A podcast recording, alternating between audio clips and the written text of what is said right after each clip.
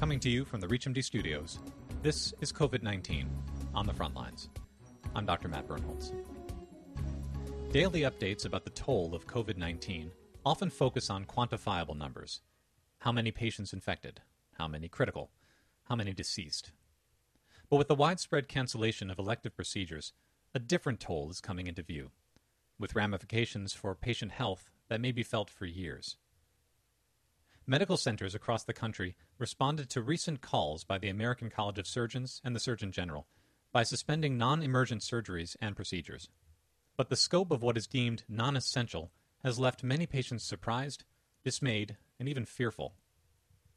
In a discussion group for women with pathogenic BRCA mutations, users commiserated over canceled mammograms and MRIs, vital screening procedures recommended annually to detect early stage cancers in high risk groups.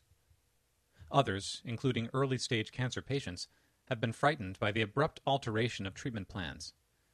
One woman with colon cancer, whose surgery was postponed, told K5 News in West Seattle I understood that there were a lot of very, very sick people, and I understood that medical staff, beds, and masks needed to be available to those people. But as the days go on, you're still sitting with cancer in your body. So I've continued to get more and more scared. The American College of Surgeons has published guidelines to help aid doctors in determining which procedures should be deemed essential.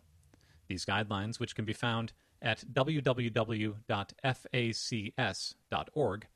advise that surgeries be reserved for hospitalized patients who are in poor condition, or who are highly symptomatic or suffering from non low risk cancers. But in the absence of any framework that would impose such guidelines nationally, elective procedures continue for select patients. On March 20th, the governor of Florida issued Executive Order 20 72, which prohibits any medically unnecessary non urgent, or non emergency procedure or surgery which, if delayed, does not place a patient's immediate health, safety, or well being at risk, or will, if delayed, not contribute to the worsening of a serious or life threatening medical condition. But later that same week, a Major League Baseball player underwent surgery for a torn arm ligament in a hospital in West Palm Beach, near the heart of Florida's COVID 19 outbreak, leading one Sports Illustrated journalist to wonder is the MLB crossing ethical boundaries?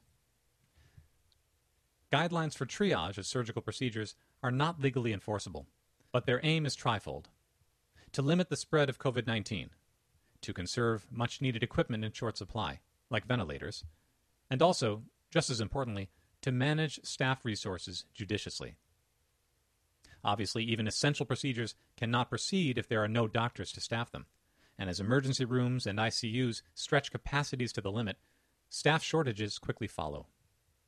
One Connecticut woman, whose son is battling stage 3 embryonal rhabdomyosarcoma, highlighted the repercussions of this shortage in a recent social media post. She writes My son, who had just finished his chemotherapy treatments, had his end of treatment scans canceled today due to COVID 19. Our doctor told us there will not be an anesthesiologist to service my son. They will all be called off in various ICUs performing intubation procedures. She concludes Please stay home. It's so much worse than we realize.